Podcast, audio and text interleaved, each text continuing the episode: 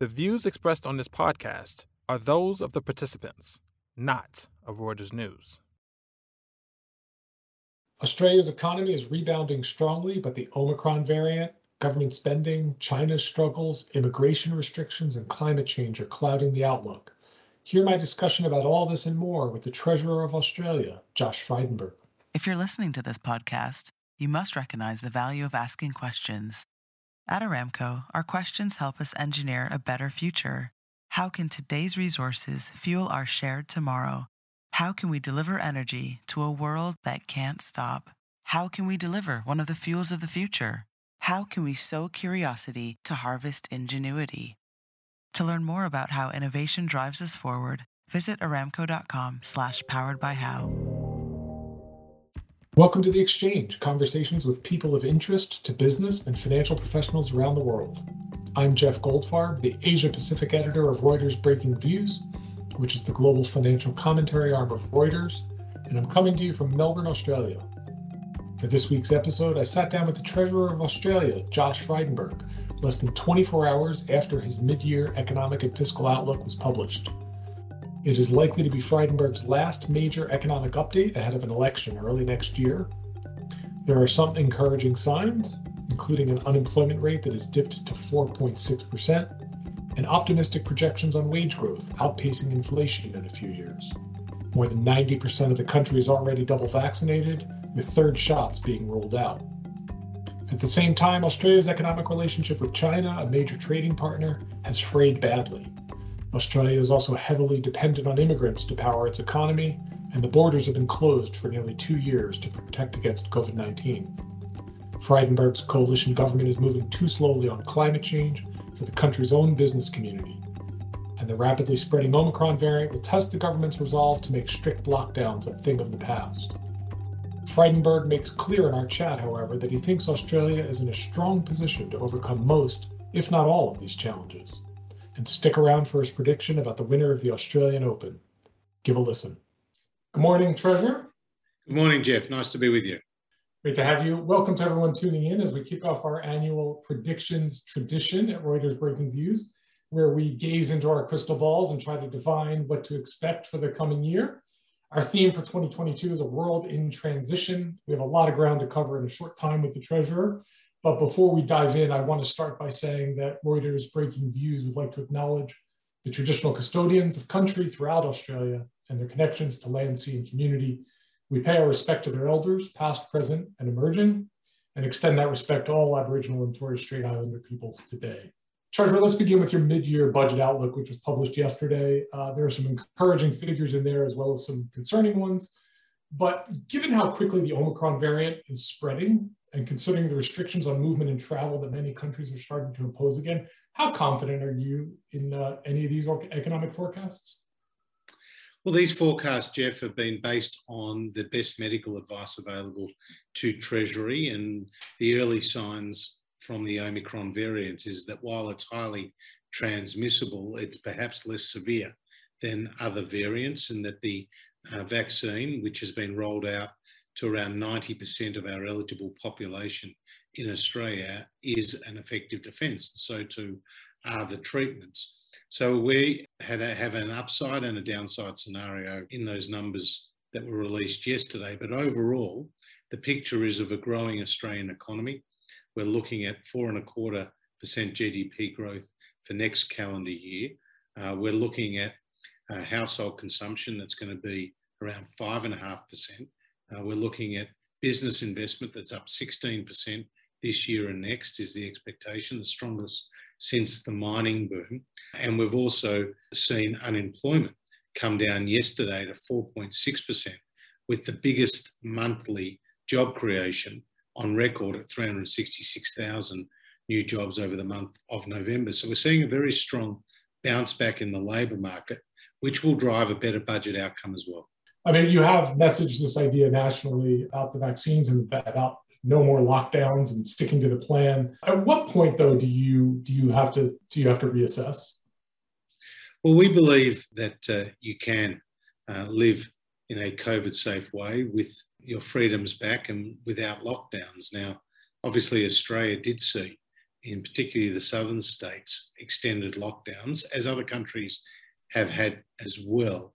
We very much want to put that behind us, and that's why it's so pleasing to see the high vaccination rates. Now, we've also rolled out one of the first countries to do so a population wide booster program. And those boosters are going to provide an extra layer of defence. Now, there's a five month period between having your second dose and then having your booster shot. We've also made the vaccines available to children as young as five, and that will start rolling out early in the new year. So I'm confident the combination of our high vaccination rates, we have one of the lowest mortality rates from COVID in the world, and our strong economic recovery points to a, a very um, optimistic future next year. I think that's right. I, I wonder though, what have you learned over the last two years of managing this pandemic that has changed how you would approach things if things were to get worse again? What would you do differently, you know, in the, in the coming year? Well, obviously, there's been precedented level of coordination between government policymakers and health officials. And I think that served Australia well. For example, we closed our borders, our international borders, early on last year.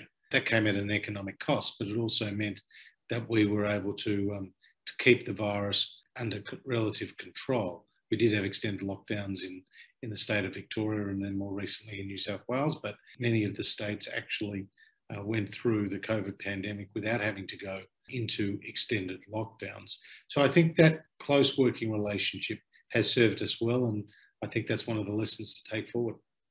On the subject of those closed borders, I mean, even before the pandemic, your government cut the annual immigration limit in Australia from 190,000 to 160,000. Of course, over the past two years, it's been virtually no immigration. You've had net emigration, in fact, which tends to have quite a big impact on many parts of the economy for years to come.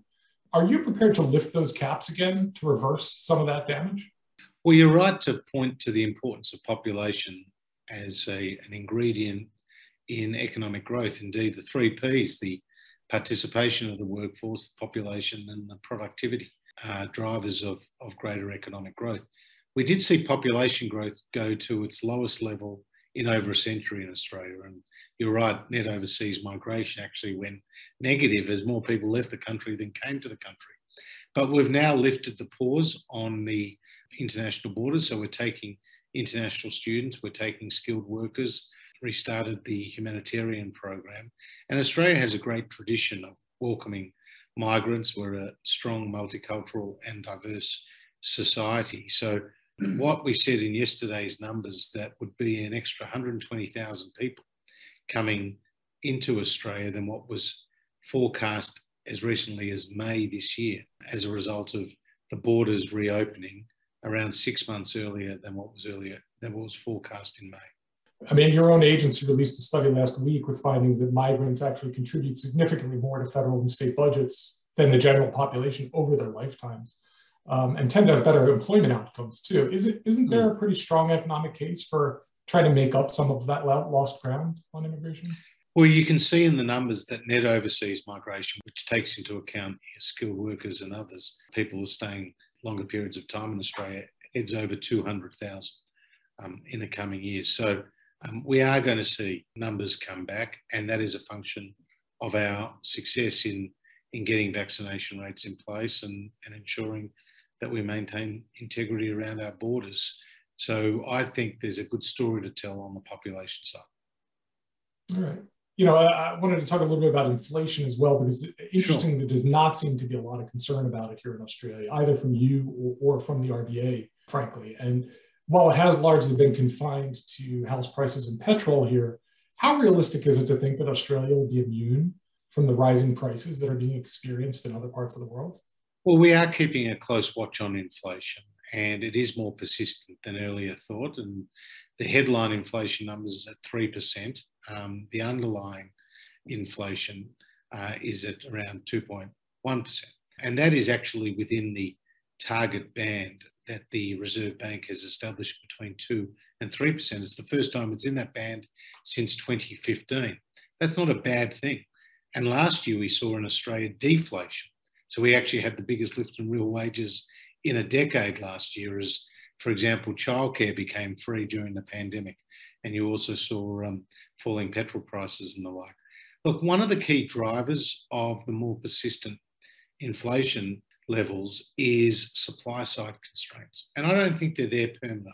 What we did see during the height of the pandemic is the composition of, um, of trade change as more people uh, moved away from services towards goods because they simply couldn't travel and, and move more frequently. That put some pressure on, on, the, on the port system. That put some pressure uh, with freight costs, and that found its way through. At the same time, timber costs have gone up, steel fabrication, and you've also seen, for example, semiconductors in short supply, uh, which has meant that your wait for a new motor vehicle is, is extended. All those things, I think, will wash its way through, Jeff, through the economy in the period ahead.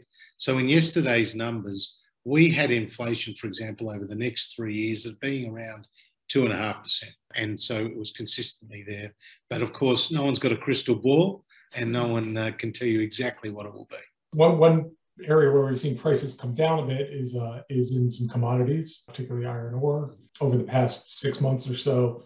Uh, China obviously plays a big role in Australia's economy, but it's also a relationship that has deteriorated pretty badly over the past 12 to 18 months. How, how do you assess the prospects of that relationship for next year? Well, China is a very important economic partner for Australia, and it's mutually beneficial. I think that's an important point to, to underscore. We uh, benefit from Chinese students coming to our universities, Chinese tourists coming to our tourist destinations, and indeed importing Chinese goods. At the same time, Australian agriculture is the best in the world, and our iron ore, our, our coal helps underpin China's economic growth and industrial development. And you can't just replace Australia's iron ore very easily. Yes, there's attempts to, for example, build um, new supplies, uh, new mines, uh, and new, secure new supplies out of Africa, but that's going to take some time. And Brazil has has had some of its own challenges on the iron ore front. So I think that trade relationship will continue to be strong, but we have been on the receiving end of economic coercion by China, whether it's in relation to coal exports, wine, barley, and uh, and our exporters have been very effective in finding new markets for their products, and and that's to be welcome. But when it comes to the overall relationship, we'll be clear and consistent. We won't deviate from what's in the national interest, and whether that applies to critical infrastructure, uh, or whether that and foreign investment, or whether that imp- applies to foreign interference or human rights uh, we'll be pretty clear and consistent where our national interest lies and, and say as much.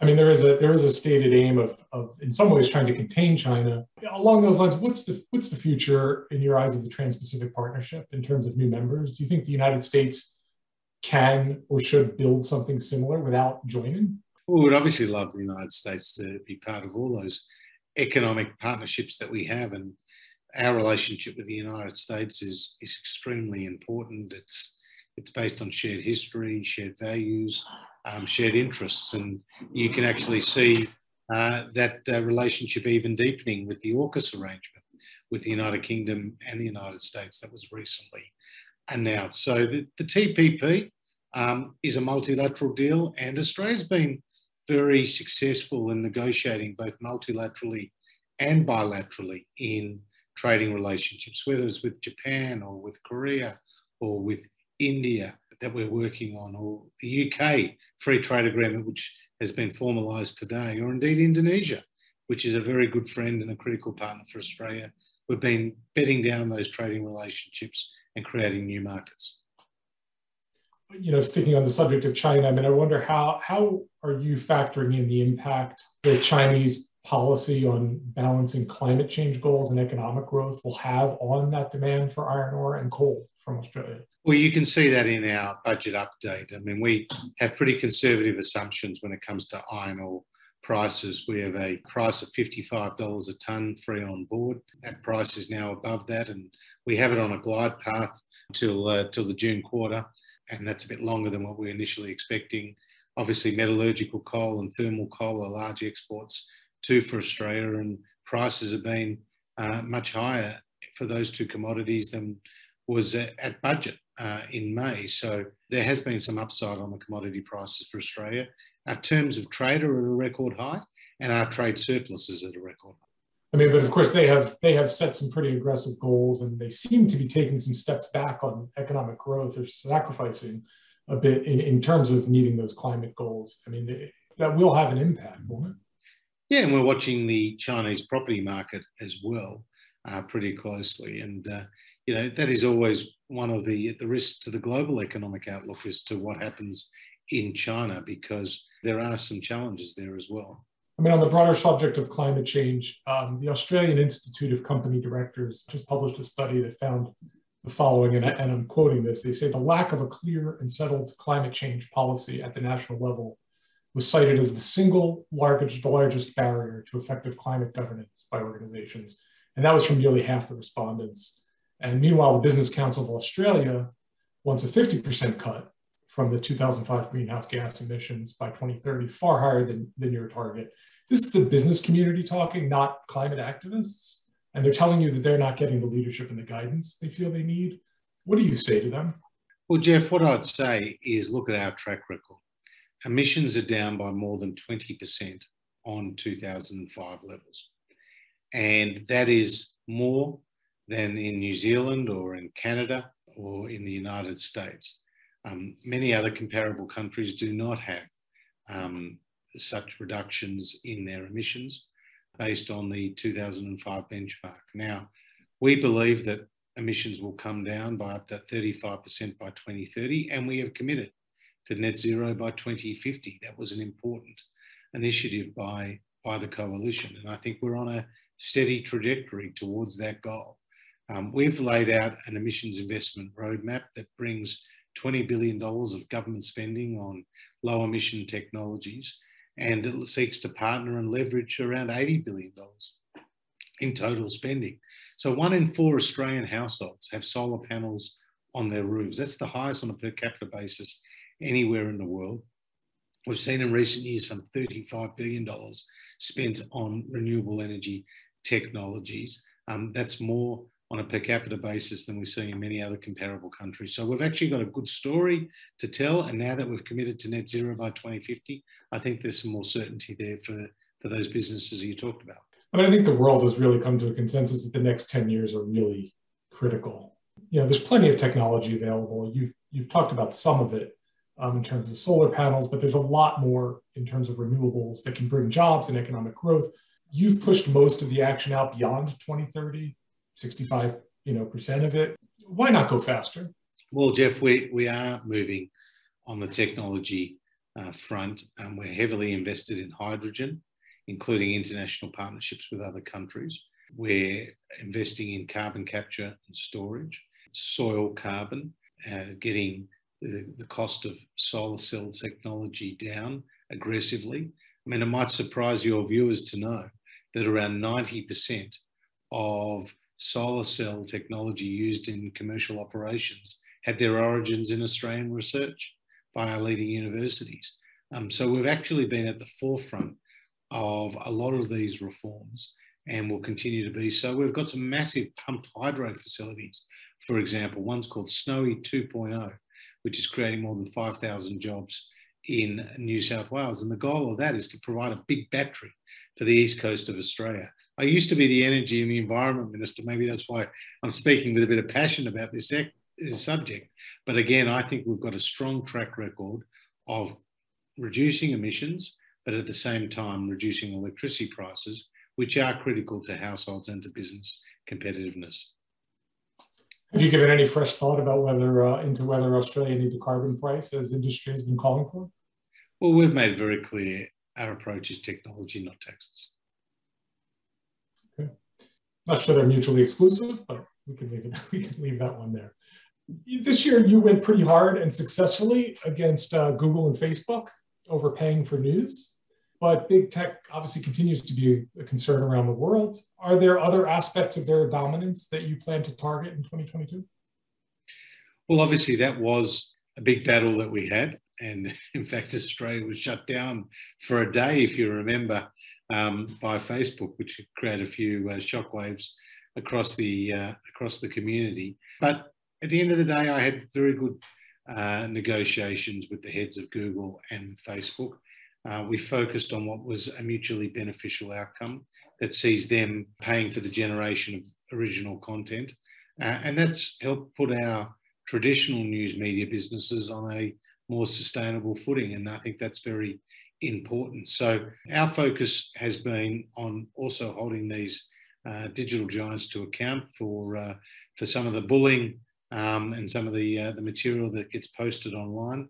Um, but we live in a, a world of digital disruption, and it's affecting everything from our payment systems to uh, to the way we consume our media, um, to the way we shop, um, to the way we to the way we meet, meet, like you know the Zoom meeting replacing hopping on an aeroplane and and and, and going interstate for a board meeting. Um, there are lots of changes that are occurring as a result of digital disruption and and getting Facebook and, and Google and others to pay the traditional news media businesses for generating original content, I think was a very important development and reform. Are there other areas that, that you are concerned about with with with with their, oh, well, their obvious look, dominance?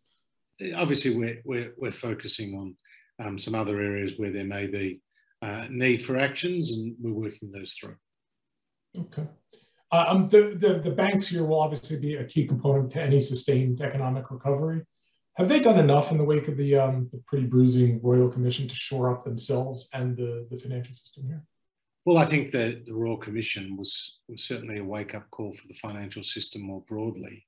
It brought a lot of scrutiny to the roles of not just the commercial institutions, but also the regulators, um, the conduct regulators, the prudential regulators. Uh, and we have gone ahead and implemented those reforms uh, from, uh, from the Royal Commission.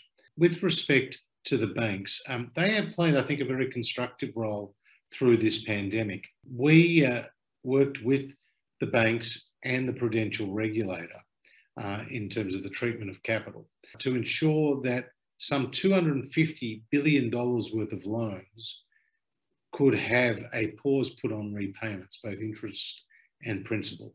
That was very helpful during the height of the pandemic in removing one of those concerns for, for businesses and for households. And it was, it was part of the efforts that we made to put the economy into hibernation effectively while people followed the, the, the health restrictions.